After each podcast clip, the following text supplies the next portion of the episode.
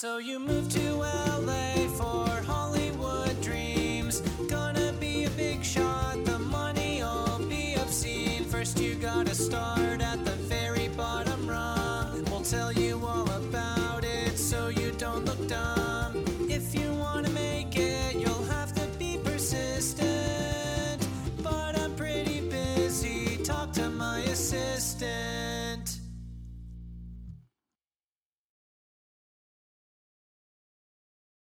Hey everyone, welcome back to Talk to My Assistant. Everything you never wanted to know about being a Hollywood assistant. I hope you all survived Thanksgiving and all the inevitable questions, such as What's an assistant? Wait, no, seriously, what's an assistant? Are you a movie star? It's raining today in LA, which means people are very confused, but it's perfect podcast listening weather. So, for today's episode, I sat down with a comedy writer who's sold and developed scripts and talks about the excitement of that process and, unfortunately, sometimes the heartbreak of it. We also talk about her unique path to getting there and her current gig on a comedy writing staff. It was so much fun, and I'm excited to share it with you. Don't forget to check out her picture on Instagram and follow us at Talk to My Assistant. Hey, you know what's a free Christmas gift? A stellar podcast recommendation. So please share the podcast with someone who might be interested. You can even pretend like you paid for it. This episode of Talk to My Assistant is brought to you by Shaderade. Sick of your boss, peers, clients, whoever throwing shade at you for ridiculous aspects of your job? Try Shaderade, a new beverage. Shaderade has the perfect combo of sugar, caffeine, alcohol, and unspecified substances to help you defeat the shade and get on with your day, or at least to shut down your brain. Shaderade is not endorsed by the FDA, so you have to buy it on Craigslist. Side effects include peeing the color of the flavor you select. Shaderade also works for family holidays. And now, here's the episode.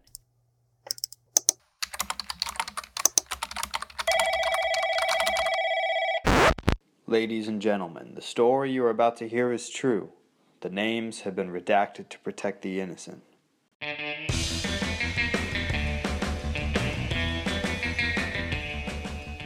did you always know you wanted to be a writer?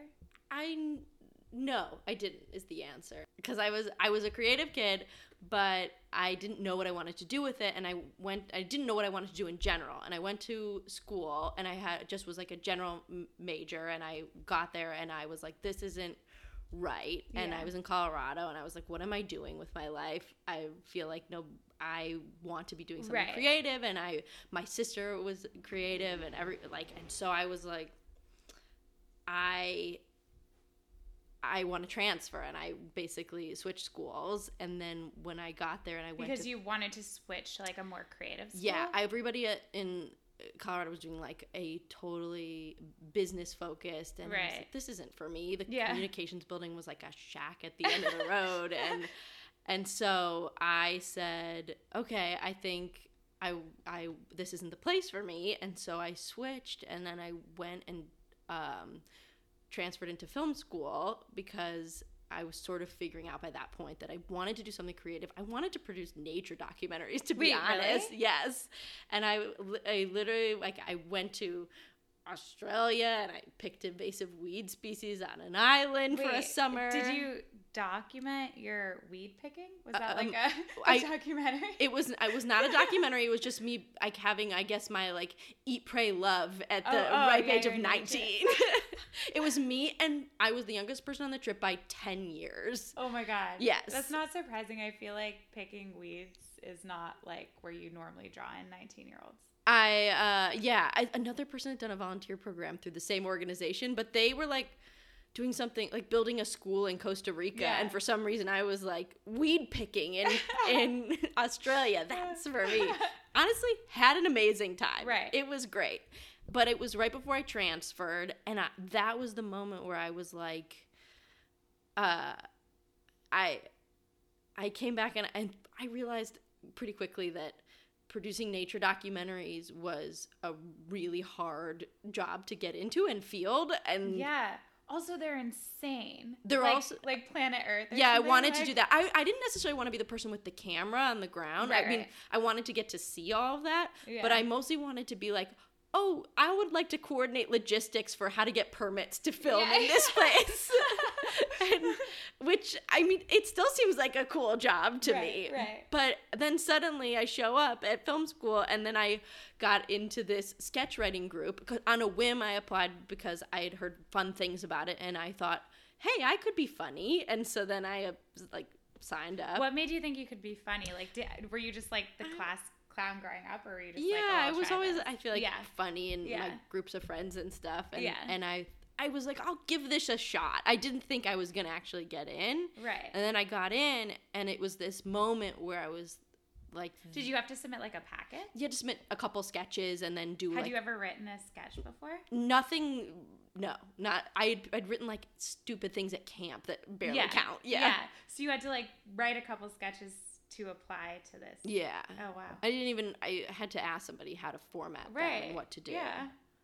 That's awesome. but uh and one of them was so weird And when it was just i don't even i think it, it didn't even have a, like a, a button or anything it was just i wasn't very good But I, also, I feel like college just really re- rewards really weird things. Yes. Like student groups in college. They're Certainly. like, oh, this person has a yeah voice. yeah and i was like i think i was just an idiot but um but then doing that was the moment where and we were writing sketches all the time and i was i was doing this a couple times a week and then it was that was the moment where i thought this is the outlet that i've been looking for that's so fun. And i um i then got into this at- at the time they had this intensive writing program at the school Right. and i did that it was two years That was like specifically for like film and TV. yeah and there was right? also playwriting in there but we did Okay. we did all and then i did a playwriting program that they offered too i kind of just soaked up any sort of program that they had that would allow me to come Right. and write and I kind of think it's interesting because sketch is such a good like gateway writing because you can you can write something that's like three pages long, finish something, and then Oh, you can kind of get. I feel like so many people like in LA will do like a UCB sketch class and then decide that they want to be a writer. It's like so cool. yeah and i had to like uh, you had to turn turn out material all the time Yeah, so quickly. Yeah, and and it was the same through all of college. Then it was constantly churning out material because then I took every writing class imaginable. Right. and so i um yeah and I, and it was that moment i don't know if you ever had this moment i think we all do i feel like you've talked about this before on the podcast but it's just the moment where you're like oh you could you can do this for a living it Right. never occurred to me that you could write for tv or film for a living Right. i'm an idiot well, no, because it's like you you grew up in Illinois. yeah right? yeah So probably no one was doing No, that. and nobody- So yeah. and and so then and and even, it took me a while i think to admit okay i want to do this for my job. I think it's a scary thing to say i'm gonna f- commit to this for life. So i i did internships in la over the summer and stuff and the more i wrote at school the more i was thinking okay this is it. This is what i want to be doing. Right. and then so i did those internship i even interned at a, a theater in chicago Oh, cool. i did development in theater which is that's like um, when you're raising money it was not um, actual film development Oh, oh, right. Yes. But it was like nonprofit or development. theater development yes Yeah. Yeah. so it was nonprofit development i learned i do not like writing grants um, but Hey, it's a good thing to learn everything that you can cross off. Yes. and so I moved out to LA after I graduated and with the intention of I wanted to write for TV and I sort of kind of sent all of the mass emails that one sends please sit down with me for coffee you can have 10 minutes of your time I feel like that's actually really important for people who are listening is like that mass email stage. Like Yeah. how did you like how did you figure out who you want to email and what did you actually write in the email? I mean, if anybody who had interned with or for, Okay. anybody who was an alumni of school, I I did, and it was I very professional and just I think the key is they all know you're looking for a job. So you don't need to explicitly say, "Hey, I'm out here looking for a job. Will you give me one?" Right. It's, like worse because then they feel like yeah, stressed about it. It's or- just you want to learn as much as you can, and those conversations are so valuable to sit down with people and hope that somebody will give you a half hour of their time in person or over the phone, and just you know, it's just asking if you can pick somebody's brain and Yeah. if you can take them to coffee. And yeah, and people like talking about themselves. people love asking people questions about themselves. They love Yeah. it. but it's it was um and and you know a lot of times you might not get a response but for the 50% or whatever maybe it was more than that that Yeah. responded it was they were so helpful and immensely valuable and essentially launched helped launch my career Yeah. in a way and um i like there was one alumni who worked at a late night talk show that I got to work on for a bit as a PA, just temping because she helped put me in touch to interview in their PA department. And yeah. that was sort of. I mean, it took me a couple months. It's. I think. I think the scary thing is that you. I like.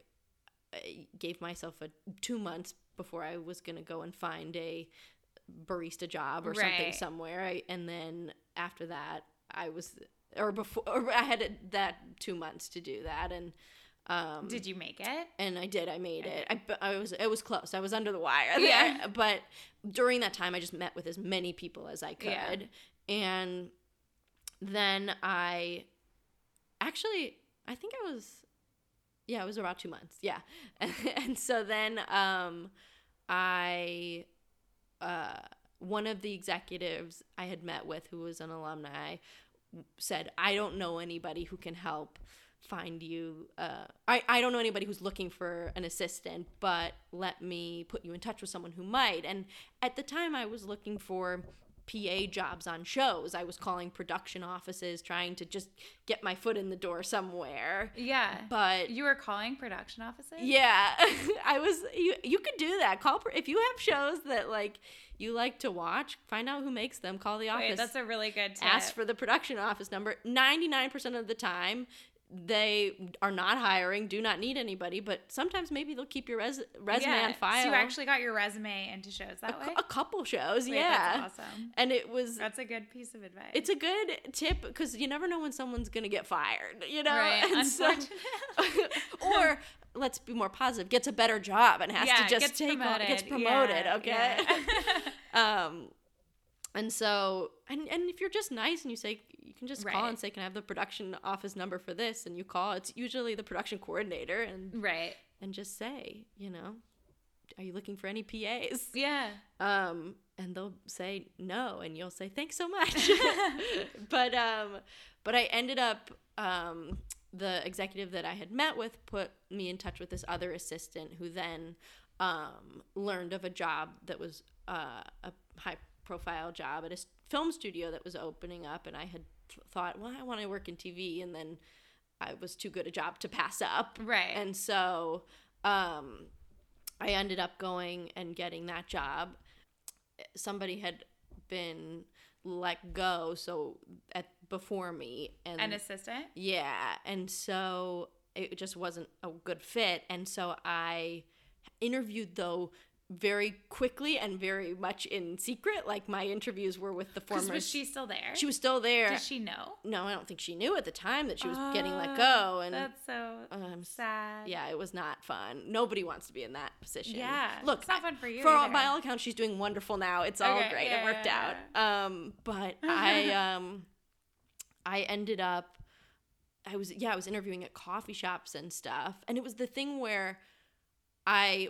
wasn't at the time interested in working in film and wanted to be a TV writer, and they were not interested in me necessarily as a candidate, and but I very much and and I said this truthfully, which is that I wanted to learn as much as I could. I think when you're deciding whether or not to be a writer, you can go and work at a coffee shop or somewhere that is unrelated to entertainment and just write as much as you can and try and get your samples down.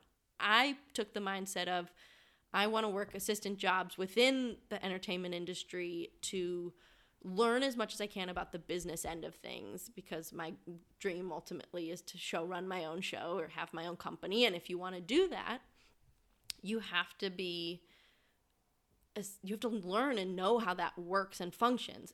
And the other half of that being the connections that you make obviously are incredibly valuable. You need to meet other people who are doing the same thing. Film and TV is a very collaborative process, and so to get into that world, you you have to know things if you want, or Right. people if you want to grow and because stuff. it's such a system too where you have to know i don't know so many of the terms are foreign and just the way that things actually get made are foreign so like yeah and and so when i was interviewing for this job i was saying um i ultimately want to write but i want to learn as much as i can about entertainment Yeah. beforehand and how things work. I, and i think you're you don't need to be in a huge hurry. It doesn't i think some people come out here and they say you have to have two samples in your back pocket ready to go. I'm i definitely wrote things when I first moved here and I'm embarrassed sometimes that I sent them to people so quickly. You Yeah. only get so many reads and yeah and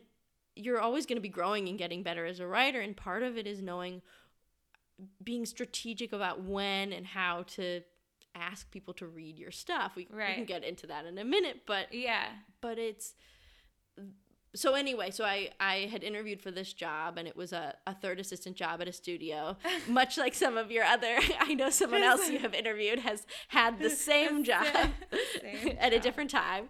Um very different stories with different different stories. Keep listening. Don't tune out. Don't tune out. Um and very different career paths which is Yeah. cool. I think the fact that she has this third assistant job that has produced many people in many different fields Right. of entertainment right yeah and so um i mean i know somebody from that job who works in marketing and someone else who's obviously a tv executive and i'm a tv writer and i just Yeah. think it's just it's very cool um it's super good like entry level springboard Yeah. right? And I came and it was so I had been temping at this late night show and then I ended up getting the job while I was there and I was um and it was a very quick start and it was it was a real culture shock in a way where it yeah was i'm sure in in a sense that it was just I I'd never worked a job that was that high level or that intense and you know yes you're the lowest person in this office but it's a really high up office and so you, Yeah. you're you suddenly are just thrown into the deep end or I felt that way and I wasn't coming in after a previous assistant and so it was very much I had to learn a lot on the fly and I think um, it was an incredible learning experience and great to be there and also made me realize oh I want to write film too and I didn't ever consider that and then I realized how much I loved that as well and um, so that was great and the it was it's a very intense office. It was just like it was I was working 12 hour days for a period of time and which is Wow. I guess standard for many people when they start out. But for me I was No, you know, you, you hear 9 to 5 you think it's going to be 9 to 5 yeah the Um, myth of nine to five it does not exist Yeah. in many fields. Yeah. Um but yeah it was uh it was definitely a lot of just you're essentially like a pa for the office. I say it was about 50% professional work 50% personal work you're on hand for whatever and whenever. What were like the most like ridiculous things that you would say you had to do? I noticed um that uh i i guess rid- ridiculous i don't know. I or you whatever like just funny things I that mean, defi- happened or I definitely once fell asleep waiting for her car to get fixed in the dealership. oh my god because you were just so overworked I was tired I was so I was so tired, and I had been there for like it, it was was right. It was before Uber was really a thing, and so I couldn't I couldn't get back to the office. There was no one available to come and get me. There was no point. We didn't know when the car was gonna be done, so it was a, almost a waste of time if I was gonna I don't know order a cab or something. Yeah. But I I um yeah I was sitting in the office or in the dealership for so long, and I fully fell oh asleep. my gosh And uh, I def- I got a call from the office. They're like, "Where are you?" And I was like, "I don't even know where I am right now." I don't even know. and and then They did uh, you so you had to drive her car I did have to drive her car, which is very nerve wracking. Yes, Yeah. I I had to park cars. Like I had to park bosses' cars that was It's scary. it, it is scary. The, and you never don't feel stressed the entire. I would always stress out. I, I would be like, I don't even want to touch the radio or change that because no. I, I or I would make sure it goes right back to the same song Yeah, or station it started. And uh, yeah, I did a lot of driving of her cars. I um I picked her up in my car once after coming back from Coachella, Uh-huh. and my car was so dirty, and I was Ah. so embarrassed. It wasn't dirty inside; it was the outside was Yeah, a full yeah, caked in yeah. mud. Did she say anything? About I I acknowledged it immediately, which was it was funny. She did not care. Yeah, yeah. she was great. It was not her. I, the The office was intense, but just because of the job and the structure of it is intense. Yeah. Um, but it was it was very. I I sometimes equated it's it was like Devil Wears Prada intensity, but with a very nice, cool, Right. amazingly talented boss. So it it Like, you get like the best case. Yeah, it's- it's the- you're gonna do that. the positive scenario of that. Yeah, Yeah. it's it's how that works out and is an uninteresting movie. yeah. What was your dynamic like with the other assistants? they were they were great, but they were certainly just like really intense. And I came in as they were at the end of their time, and they spent a couple years on her desk, and they were very much. Um, it, it was intense. It's an intense office, and they were expected things to be done a certain way. Everything was extraordinarily, um, in like it was intense, very structured, and the how duties were delineated was um, really set in stone when I got there, and so the some there you weren't really going to come in and upend the systems or how it was working, Right. even if you thought this is a more practical way to do this, and and I think you've touched on this before with some of these bosses. I think sometimes that's how th- things just s- sometimes get a little insane when Like you, they evolve. yeah, they this is how things we've always done things and we, how dare we disrupt the routine Yeah. you know and and so um but it was great i think they they definitely gave me a they were really professional in how they operated the office which is great and set a really high standard of that and so I mean, I didn't really know how to answer phones, and and there's this, you know, which is so silly. I, I can answer a phone, but somebody It's has to. a, it's a skill. unfortunately. And their phones at the time were so the system they used was super ancient and not intuitive. And Yeah. I I was in charge of phones in the morning, and no one had at the time had taught me how to do it. And I, because it was madness when I first started there, because yeah. they um I was coming in for somebody who, who had, had been let go and so I um I answered I, I a head of an agency called uh or was a head of a management company called and um I called my boss and it was uh I immediately dropped the, the manager and so then and then I dropped my boss and I really I, I think I got on the phone with her and was like, should we just put them on the phone sheet? And she was like, no, we need to get them back. I mean, Wait, why? I because I, was like, what a dumb thing to say on my part, but After you had just I hung was up on that. I was in a full panic. and I will say, look, you have one mess up, and I, after that moment, immediately I made my roommate come into the office with me that weekend, and I did ran phones with her over and over and over again until I did not have the stress anymore of how to connect and not drop somebody off the Oh phone. my gosh, that's intense. Yes. Well, I wasn't. I mean, it was horrible. No, I mean it's also like when you have such high stakes people, they're not used to being dropped. And I mean, starting at an agency, they spend like a whole day where you're like rehearsing phones. Yeah. like you're just pressing the buttons to conference and I had no- transfer and It was a full, like yeah, I said, deep end scenario. Yeah, and they just pushed you in. and I really like I I I remember that I, was nervous to ask people to repeat their names because Oh, you yeah. because it's hard when you're at an office like that and Mm-hmm. you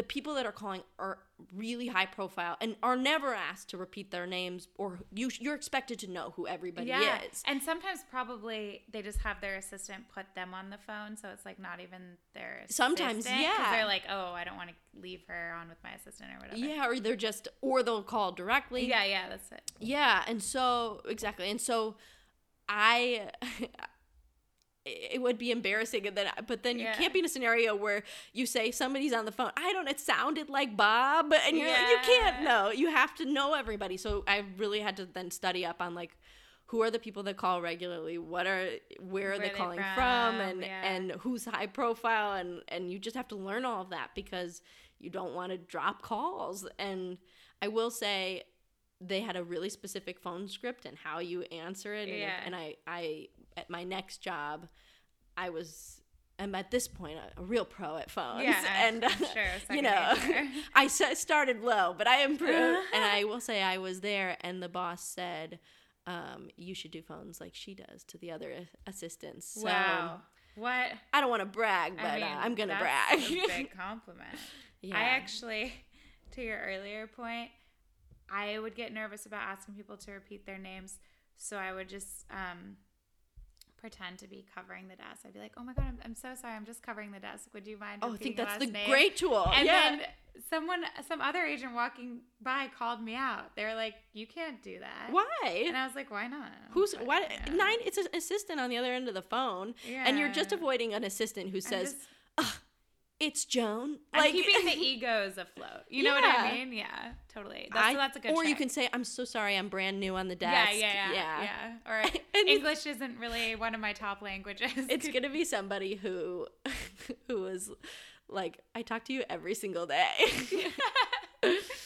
Uh, I mean, Um, also people can't enunciate. I, people don't. Also, issue. I mean, because after that job, I, I worked at a production company, and where you'd get a lot of first namers who people who called Oh, regularly yeah. and would get annoyed if you would say John who. I forgot about that. And I'm thinking, okay, you just called a company and said John. How am I supposed to Yeah. Also, identify you your such voice? a common name. Yes. like you can only do that if you have a crazy. there were some people who had cool celebrities or people or creators or people who had names that are are uh, unique, and so then they could be the one. They could Yeah. Oprah, Oprah it. John can't be the one. Oh, Oprah. Yeah, Oprah definitely doesn't have to be like, "Hi, this is Oprah Winfrey." I don't think Oprah has ever said I'm Oprah Winfrey.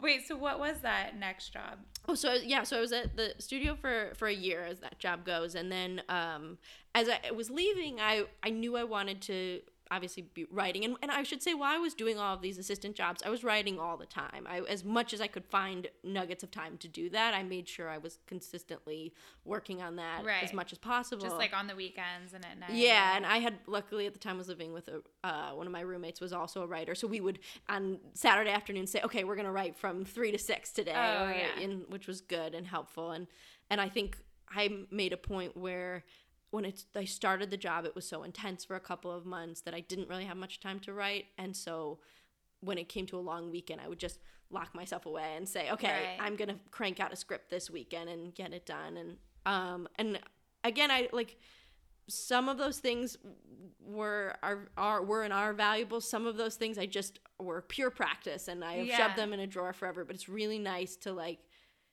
kind of continue to work on that skill while you're doing the whole other aspect of entertainment, working at a company and one earning a paycheck, and two getting to meet bunches of, of people and doing drinks Yeah, and kind of being in that whole world. totally. So I knew I wanted to leave and do something creative, and I and I obviously well creative. I wanted to work on a show in some capacity, and so I thought that if you'd asked me what my traditional trajectory would have been, that I would have PA'd on a show and moved my way up into to be a staff writer, and that's Yeah. not how it went at all. Yeah. And I even when I was leaving that job, I thought, oh, it would be great if I could go work for a showrunner, as if those jobs are just available at all Yeah. times. But um, a a job became available to uh, work for um, a really big director and producer and writer, and so uh, it was a clear place to go where I would get to learn a ton. And I worked for their head of production and development as an assistant, and it's a small company, and I was um, and so I went there and I was there for two years. And it was a really incredibly valuable, amazing experience and one where I learned just so much about the creative process. And they were making TV shows and movies and books and all kinds of stuff. And so it was just a really great place to be and I was lucky enough to work with some awesome fun people and and because it was a really active production company, I sort of got a bunch of experience doing random development stuff for all kinds of different shows and helping out wherever was needed and it also gave me more time to work on my writing which was great Right. yeah and so that was um I, I, I lucked out that it was just such a, a great place to go and have and learn and um And were they pretty supportive of you as a writer? uh, yes, I would say so. I think I think what's interesting is I never really went to these jobs expecting. I think some people go into these jobs and expect, oh well, they'll just staff you on one of their shows or they'll do this, and and I didn't go in with that expectation at all. I wanted to go in and just learn as much as possible. Sure, if obviously if that happens, and sometimes that does, that's amazing and it's great. Yeah. But I think that like a healthier attitude is just to go in and say, let's do this job and learn as much and work as hard as I can and No, that's a really good outlook. And Because you're also like, then you're not setting yourself up to be disappointed. Yeah, and expecting like I think you're there as an assistant. You're there to help facilitate their Yeah. projects and what they're doing Yeah. and And, and they can tell if you're just trying to like, angle jump for the- yeah. Yeah. And so I didn't want to go in and just yeah, you don't want to game that system. I will Yeah. say while I was there, I uh I was able to get representation and um how did you get your reps? So it's I've, everybody gets them different ways. So for me, it was another assistant who'd also worked in this at the studio before me. Um, I had we had had the shared experience of being this third assistant, so we got to know one another. And she um, had she worked at a production company at the time coincidentally with the initial executive who was alum from my college that they um, were working for someone at the time together and and um, so I I just sent her uh, two of my scripts for notes just to say will you just I would love for you to read I sent her sorry I sent her one script don't send people multiple scripts I was to thinking read that. I was like, wow. no, no, no. I sent her one script and I said, Will you read this? I would love to get your thoughts. And she said, I love this. Can I share them with my boss? And um, or she wasn't her direct boss, but it was another exec at the company. She said, Yeah. Could I share them with this exec at my company who knew me because I had she was the one who I had initially met with. Yeah. So it was a weird round robin of of is that the right term? I don't know. Uh, but I like uh, it. okay, great. We'll call it that. but um it was this weird connection and so basically um it was i think a, just an added vote of confidence that when my script came across this executive's desk she had a reference point that oh i know who she is. Yeah, I, I met with her. yeah. and so i um and then she said can you send another script too? And so i sent another script over. script- that's that is when the second script came into the fold. time. yes. Only when asked. Have second sample ready.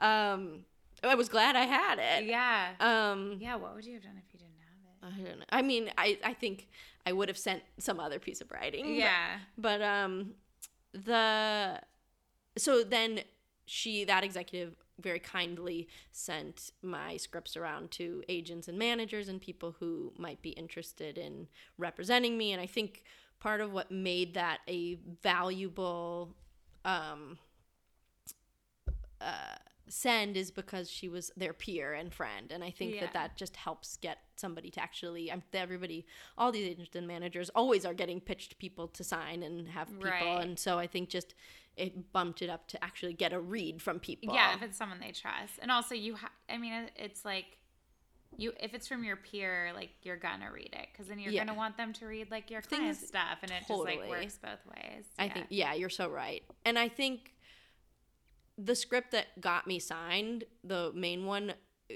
I felt it that it was different. Like it, I had written a lot of things beforehand, but this was the one where I thought, oh, it wasn't just people telling me that. It was when I was writing it, I thought this is special, and I really I wrote it really quickly, and obviously then edited it for a while. But it was just it kind of I had written a couple pilots prior that I felt like I needed to write to figure out how to do this one, and that really. Um, and then I I also got to a point too where I'd gotten close with uh, some of the writers on some of the shows that the production company was making, and one of them just gave me incredible notes on it, which was really really valuable, and I think Yeah. helped transform the script. Um, and so um, one of the great pieces of advice that she gave me on that was if you were to black out all of the character names in the script and read it, could you tell who was saying each line? And it's like a Oh, very that's good, So good. yeah, I that's like one of because like when I do script notes, it's like one of the things that's like so annoying is when all the characters sound the same. I know, and it's it's hard, I think, and it's a, and I shouldn't say annoying. It's just like that's a big it, it's a difference to different, between di- differentiate like writing skill. Yeah, and I think it's a thing that I'm st- I still work on. I think Right, you really want to make sure all of your characters are super unique and, and, And have a point of like- view and Yeah, and it's like not even just how they talk. It's like if if they have like their motivations, and that should be like coming across in each of their lines. yeah. right? And if you're writing a script with a bunch of friends who have sim who are similar and Yeah. hence friends, it's sometimes I think that's where like it can get very muddied and Yeah. you want to make sure okay, what who is this person? Where is she coming from? And can you tell? And it's also hard when there are a lot of characters like that when you're reading it and you're basically just keeping track of names. Oh, you know what I mean? Like if they don't stand out. Oh, totally. you keep, you keep flipping back to look at the like intro Of wh- who is this you're like, person? Wait, who is this? Yeah. Yes, and Yeah. so th- black out the names. Can Yeah. you tell the Yeah, difference? that's a good exercise. Um, but so then th- when that script went around, I th- I felt like, oh, this is different, and so then, um, I and all meanwhile I was still working at this production company, and um, I will say when I I ended up then signing with managers at that moment and um, my boss at the time was really really supportive of the fact that i had found representation and i obviously which is great of course but i um in in doing that i felt you get nervous to suddenly tell your boss oh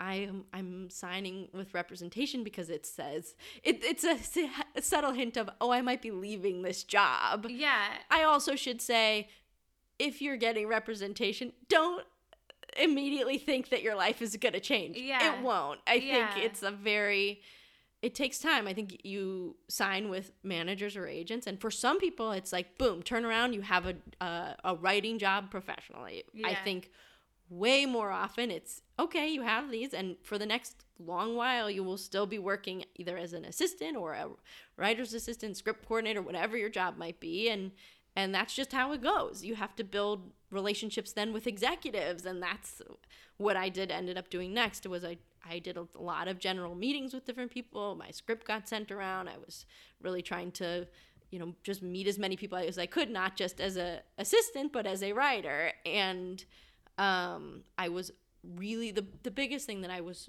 so lucky to have, which I know many people in assistant jobs do not have this flexibility, is that my boss at the time let me do a lot of general meetings for almost a year while I was working there. So like not you mean just like your own writing general meetings. No, my writing general meeting. So it would just yeah, and so So you could I would the leave. desk. I left the desk. Yeah. It wa- I wasn't chained to a phone at that point, so that was nice. But Yeah. the but it would be like okay. I, I tried to do as many drinks or breakfasts as I could, Yeah. and I also tried to schedule them as late or as early in the day as possible. But uh, you know, you have to meet people a lot of times during work hours, and so. You know, I had, sometimes at three o'clock I'd be like, okay, headed to Burbank, and Yeah. and I would of course be on email and work from home and coordinate as much as I could. But it was, um, I really am forever grateful that he let he let me do that because and was supportive of my starting my writing career in that way. Yeah. while I was able to continue to earn a paycheck for almost a year, and yeah, that's awesome. and so um yeah and it's a hard thing because it's i think those starting and to do those general meetings is important and it's a s- skill that you have to get good at as well and um i signed with agents not long after i signed a couple months after i signed with my managers and in that time i also wrote another sample and um and then i so I sold a script. It was how I ultimately ended up leaving the production company. Wait, so tell us about that because So- that's pretty insane. and I and again like so back to I thought that my career was gonna go like I would just work and staff on a show or w- hoped to do that. yeah. And and I and I always eventually wanted to be creating and selling my own shows. I just I didn't realize that that was what was going to come first. Right. And so, which was amazing and fun, Yeah. obviously. but um yeah, I it just the sample that I wrote, the one that got me representation, um I worked with a producer on it and then it um ended up selling to their studio where they had a deal and then to a network and um a couple months not even like a short, shortly after that. And so it was um it was amazing. It was uh, it was Yeah. awesome. It's every been like everything you hope for. on cloud nine. Totally. did that? I literally got the call, and I remember it was just me and my other friend who worked at the production company with me, and I got off the phone. I was, I didn't even realize it was so crazy. I was like, I think, I think they're they're buying my script. It was it was That's so insane. cool. Yeah, and so. And even still, I still stay. That was probably in June, and I didn't leave the job until November. yeah. I hung on to that paycheck because well, you also it's like you, you for script you don't see money for a while, right? Or you I definitely don't didn't see the finish money. seeing money to that for a year, so it was yeah, yeah. it was a studios are slow to pay money. Yeah. Um, if you're listening, please pay me. Anybody, I'll take checks from yeah, anyone. I mean, please just go ahead and send them to me. I'll make sure she gets. Them. Oh them. yeah, um, cool, cool. but I um, but yeah, and so I I sold the script and it sold to a network, and then um, it it ended up being one of the, the way that this project ended was it ended up that the studio and the network could not make a deal template to make it work which was a bummer and so i ended up it was business the logistics that that uh killed that project and Really? or, or stalled it indefinitely But you still. I still- still, bought the script and you still got paid for it. still right? got paid and so basically you get i got paid for the for the pilot and then we got very close for the next year and a half to making it a couple times we got near to okay all, all signs are go we even at one point a year later got so close where i was going over budgets and filming locations for a quick moment and then they didn't they weren't able to make a deal the studio and the network That's so crazy. it's a bummer i you know and i think like It was an external studio. it was an external studio and that's it's a that's you want that vertical integration Yeah. but and again i think like i it's it's a bummer. It's cool that all these people loved my script. It was a career launcher. I never anticipated that it would have gone that far to begin with so it's Yeah. exciting. I think on some level it's hard that it got that close and then it's just But maybe it didn't work out. maybe in the end it's like that's the most powerful learning experience that you can have at that stage in your career because like i feel like especially for tv writers and film writers too it's just like heartbreak after heartbreak Yeah. so you dealt with like one of the most frustrating excruciating Yeah. heartbreaks on your first project you probably got kind of like wise it into was almost a bit like get like getting ghosted in a way where it's like there's the because I had the firm heartbreak was next. That one was like a, it was like. I, I don't what, uh, can you swear this? It's just yeah like yeah you're you getting can go be a potty mouth. yeah you're, you're just like getting fucked around. Like Yeah. it's just like a fuck boy. It's Yeah. just they come back and you're like oh yes it's happening. It's it's, it's legit this time. And then suddenly they'd be like oh actually never Oh mind. And I was finally I got to the point where I was just like you know what maybe one day he'll change but for for now I just need to let you go yeah yeah we're not right for each other we're not right for each other Uh. and and i think you know it, it all i i still i think will forever cling to the tiny bit of hope that some other project will with some major star attached will just create that template between the two of them and i can just scoot on in with Yeah. them but in in the meantime it's like the studio wouldn't drop out or something yeah i th- no they they're the ones that owned it and so Ugh, so annoying yeah um, and so then I did that, and I did a small. I wrote a pilot for a, a digital company at that time too, and Oh, it was cool. it was at that time. It was probably November, and I'd been at this company for about two years, and I was I was um it it got to the point where I was doing too much external writing and doing revisions on the pilot at the time and all of this stuff, and I I just couldn't do both jobs anymore, Yeah. and it's and I think you know there comes a point when you when you want to get promoted to any job, you have to do the job above you before you get promoted. And I think that's true for executives. I think it's true for writing. Whatever you want to get promoted in, you essentially have to be doing the job full time before you can actually start getting paid to do it. Yeah. And that's sort of what I was doing while I was writing in my spare time, but also then I was legitimately then getting paid for it and I couldn't I couldn't do both anymore. No, yeah. and um it was again it was i got lucky in that when i left my boss well i sat down and my boss was like is it time? And i was like it's time. And that was how i i had a very easy quitting experience. Yeah. and um and the producer was gave me lots of good advice when i left. And and one of the things that he said is especially as being a young creator is just to really stay firm on what your vision is. Have a very confident and clear vision as a young creator. I definitely don't be uncompromising and unable to, not not good to work with obviously, Yeah. but but if you are agreeably strong in your vision, people will respond and respect that and and follow your leadership in that regard. And it's he's kind of right. It's true Yeah. and um and i always i thought that was good um but i so yeah i left there and then i went and wrote on um i got a short job writing on this digital series for an app and that was really fun. And that was just a sh- couple months uh, it was a really short writer's room and then a couple of months after that of just editing and working on the scripts but short quarter hour shows. Oh, and it was the second season of this show and um and it was really fun. It was nice to when you leave a full-time job after working for a couple years it's a really scary jump to just say i'm leaving this. I don't have anything concrete.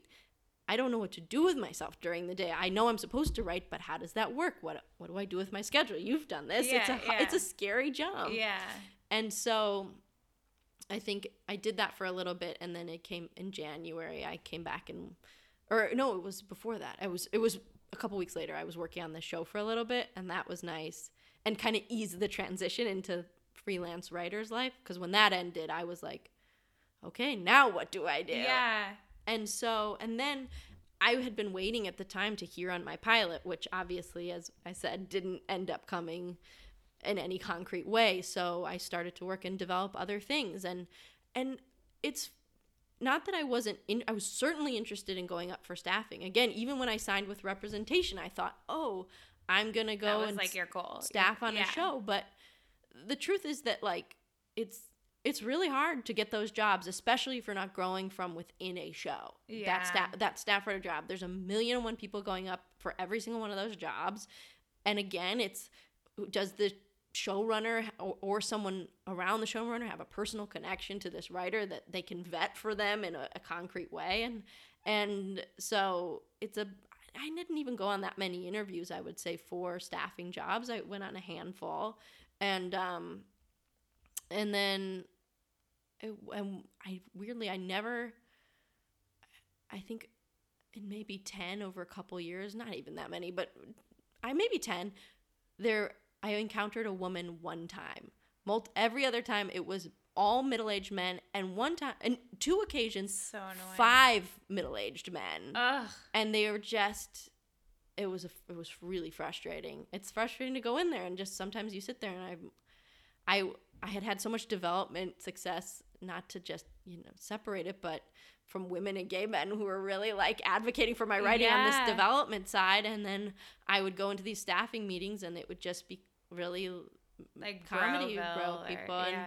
and and like they were all like nice they weren't bad interviews but it and i think you know i'm i i'm writing on a show now for wonderful men so it's it's Yeah. it's great and it's but it's it um i think it was just i had had this expectation and then i ended up in this other bubble that didn't they're very separate worlds this staffing world and the development world and i have been lucky enough for the last couple of years to make my living just in this development world for the most part. And um so last year i ended up i um after i didn't know what was happening with my pilot i i ended up um i worked on another pilot that i didn't end up doing anything with. And then i I got a blind deal at a studio, a separate studio, and that's basically they bought a script from me without an idea. And so I and that happened over the summer and then I went in and I pitched them a bunch of ideas and they said we love this one and it was fun because it was my favorite and definitely the weirdest of the ideas. Yeah. And a couple weeks later, we went and pitched it to um, networks, and it sold to a network. And So, so, awesome. it was great, and that was a it was cool because I had done the spec selling, but this was my first time ever pitching anything, and that was And then you get paid to write it, right? yeah, and then I got paid to write it. and you you can more they- they'll like tell you well tell me the process do they say like this is what we like from your pitch but we when you write the script x y z or did they like just let you run off and write it Uh, it was you you sort of a step by step process. yeah oh right because you have to turn in Yeah, like because I did a story docs, area yeah. and and here's what that will look like. And so by the time I, I actually and wrote it, it was it was pretty clear where it was Yeah, gonna yeah, go. yeah. But but it, I think what was interesting is that I don't feel like at least I didn't in college get or after really have any idea how to pitch. I'd never sat in a pitch Right. before. I didn't that's not how the production company I worked at operated. I wasn't obviously doing that when I was at the studio and so it was I didn't even know how to I write the document. I sat down and I said I I'm just going to guess essentially. I had asked a friend to look at a couple other pitches so I had a sense of what some other people were doing, but there's not really a clear format. No they they always look so different i feel like. And everybody has their own style of it and i just it's a real skill and i i took a swing at it. Obviously i lucked out that it not lucked out but it worked out well. Did the studio help? Yeah and i went in and did a practice pitch with them so because my agent at the time or still my agent but she said she said uh remember she hasn't done this before. You need to Yeah, go over this with her. yeah. and i was like please give me some guidance here. And so um and i was also a, a bit of a unique process because ordinarily if you're developing a show or, or a standard way to develop a show is that you have a producer that you're working with on an idea and you bring it to a studio and then they you pitch it to them and see Right. if they like it. And then if they do they buy it and then you take it usually it's an if come deal so if you sell it you get paid so you'll take it out to a to all the networks and I didn't have a producer on this project. right We just went who would be the one hand holding you there was no generally? hand holder. So Yeah. they, the, and I will say the executives at the studio were awesome because they really did do a lot of right hand holding for me and just coached me through the process. And the executives were just very hands on in that regard because there wasn't, they knew there wasn't a middleman. It was nice for me too because I w- didn't have another set of notes. So it was nice um, because ordinarily you get three sets of notes. In this case, I had two yeah but um uh not that I don't love working with producers out there. They're great. No, no, no, no. Yeah, but it's like sometimes there that means there's a lot of cooks in the kitchen. Yeah, and I and it was just it was cool. It was and I will it had also meant that I went into the pitch by myself with a with one of one or two of the execs from the studio and and um I was lucky that we sold it on the first pitch so that when I went to do the others, I felt much less pressure. Usually Whoa, that's so cool. You sold it on the first. Yeah, and I embarrassingly after I pitched it in the room, they said, "Was that your first pitch ever?" And I was like, "First pitch!" And I wish I could take that back so much. But but yeah, It was probably like sweet. it, it, hopefully. well, they bought it, so I didn't Yeah, ruin it. So, Yeah. but yes, so they. Yeah, they're like, oh, never mind. but um, but yeah, and I think the cool thing though about going through that because I think you you write all those pages and and you sometimes get frustrated because what I've learned, especially in the developing world of writing, both features and TV, is that so much of it is extensive just writing about a project without actually getting to even touch a script page. And I think it gets frustrating at times. I have learned to appreciate that process a bit more because I will say by the time I went to write the actual script after I sold it, I had I knew everything that I wanted to really say and and I was I wasn't afraid to adjust things and I think there was a moment where I thought oh this this guy's not divorced he's a, a widow or and so Yeah. I, I was like I just was like, that makes that's how that's who this person is, and I just so it wasn't that I couldn't adjust things, but it was I had a sense of the show beyond just the pilot, and I think that it's really good to conceptualize that. And I think for executives, they want to know like where is the show gonna go? What is it gonna look like five seasons from now? And you don't have to have a firm vision of that necessarily of exactly this is how episode seven of season three goes, but know where is this what's the journey of this character or this group of people? And Yeah.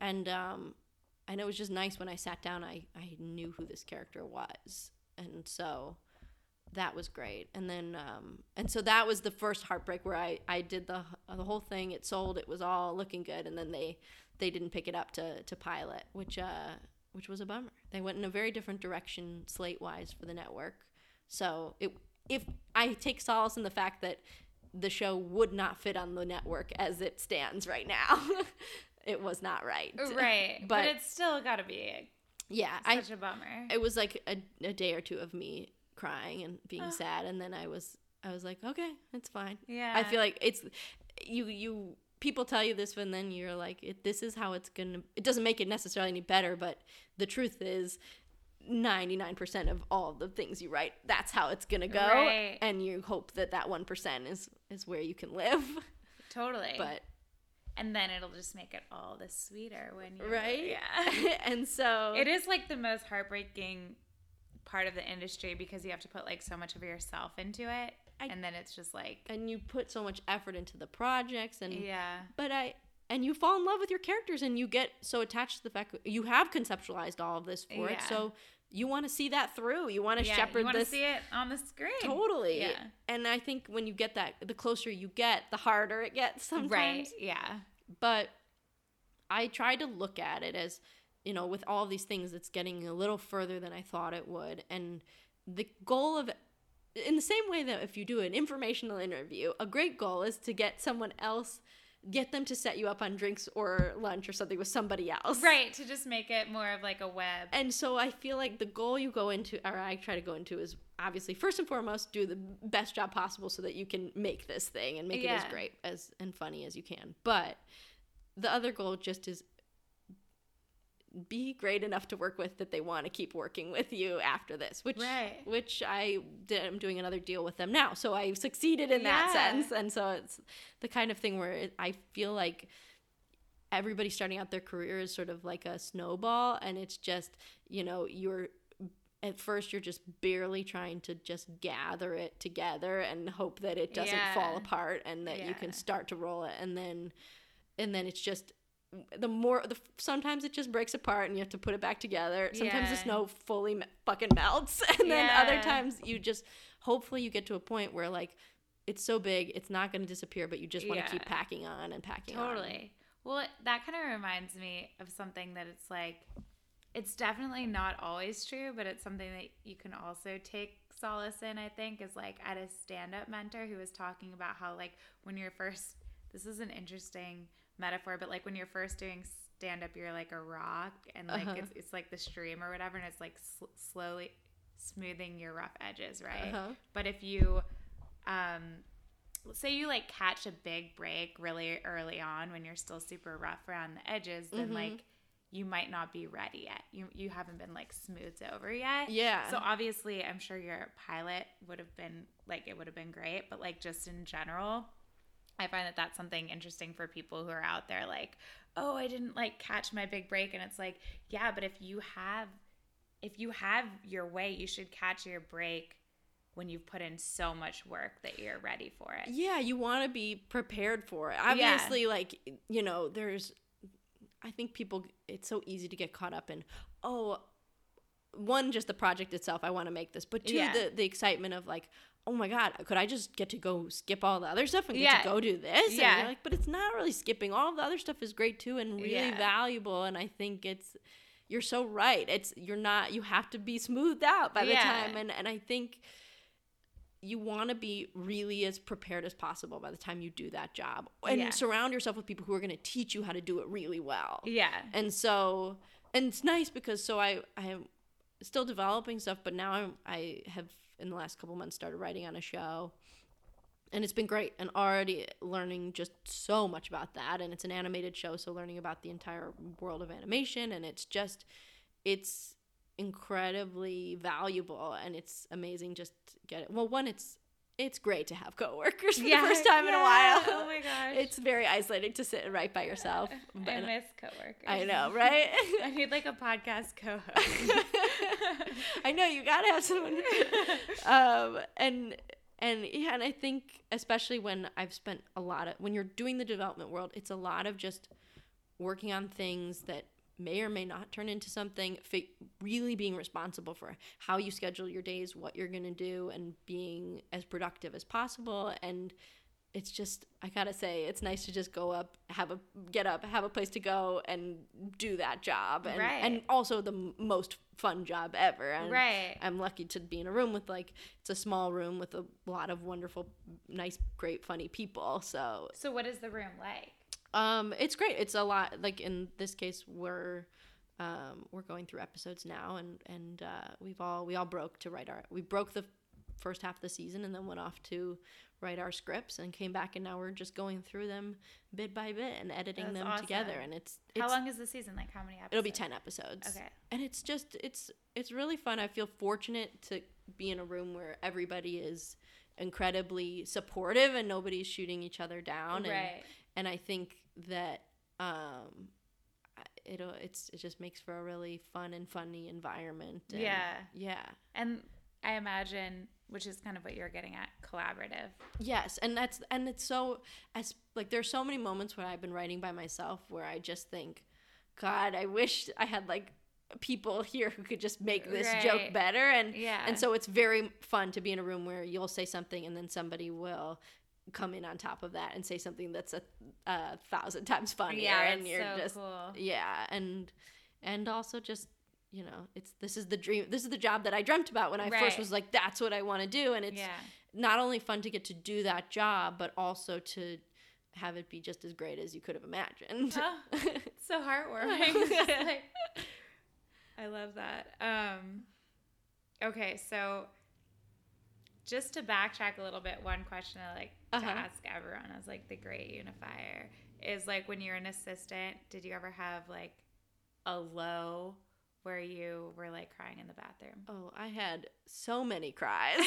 also, just a quick side note. I love how you're like talking about how like you finally found the job that you're searching for, and I was like, Let's do "Yeah, it. ha- yeah. Have you cried? left. When did you sob last? Yeah. Your happiness is too much for me. Let's take it back to when it was real bad. Look, look, I should say living my dream job constantly filled with the job will end and I'll go back into the plane of full anxiety Yeah, about what. I'm doing at all moments of every day. Yeah, yeah. But um but we don't need to go. But no, no, yet. it's Yeah, I'm no, not living with a constant uh, state of nervousness and anxiety. Totally Um, not. Look, if you want to be a writer, I feel like it just uh, you're always going to be plagued. I said this to somebody earlier today. I was like, even if you're the most successful, even if you can feel financially comfortable, which is great, I don't think I don't think I'll ever get to a point where I'll feel settled in how things because you just can't know. You don't know what opportunities just- are going to come But up. But I also feel like that.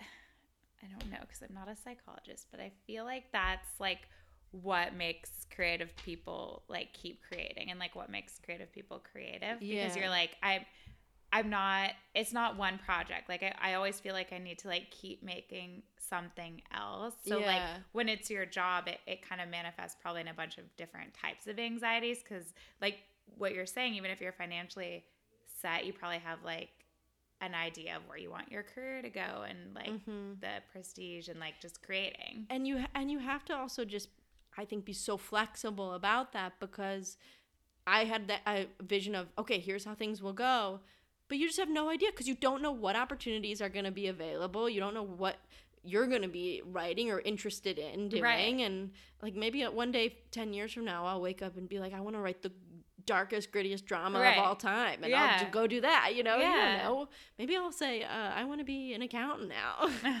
i won't i am horrible at math just another challenge um oh but back to my cries uh well no this was a nice tangent i'm trying to think did i have any just like i mean there were certainly a lot I definitely I feel like I've just like blocked it out. Yeah. Um I an an assistant yelled at me because I didn't put the um there was a, a vitamin packet that I was supposed to set out and I had forgotten to set it out for who? for my boss when I was working at the You're supposed studio. to set out vitamins. yeah, your set out vitamins for her and I Hey, her health is important. yeah, her health is important. She she got them, okay?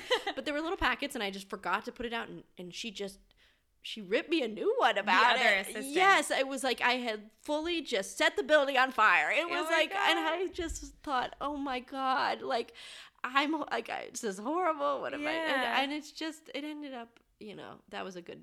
That was a bathroom cry, and, and I think it was just the shock of like, first of all, it's such a a trivial thing to begin with, but you you wanted, you know, do it was I had recently started and I was overwhelmed at the job and you want to do everything right and you have a routine and that's what you have Right. to do and you just God, I was just like why am I getting yelled at like this? What am I doing here? How did I like you know, that's the I think everybody has a moment where you're like I paid went to 4 years of college to get yelled at about vitamin packets like and also she went and got the vitamins. It was fine. She It's didn't like- care. it's just like Again, the- the boss doesn't care.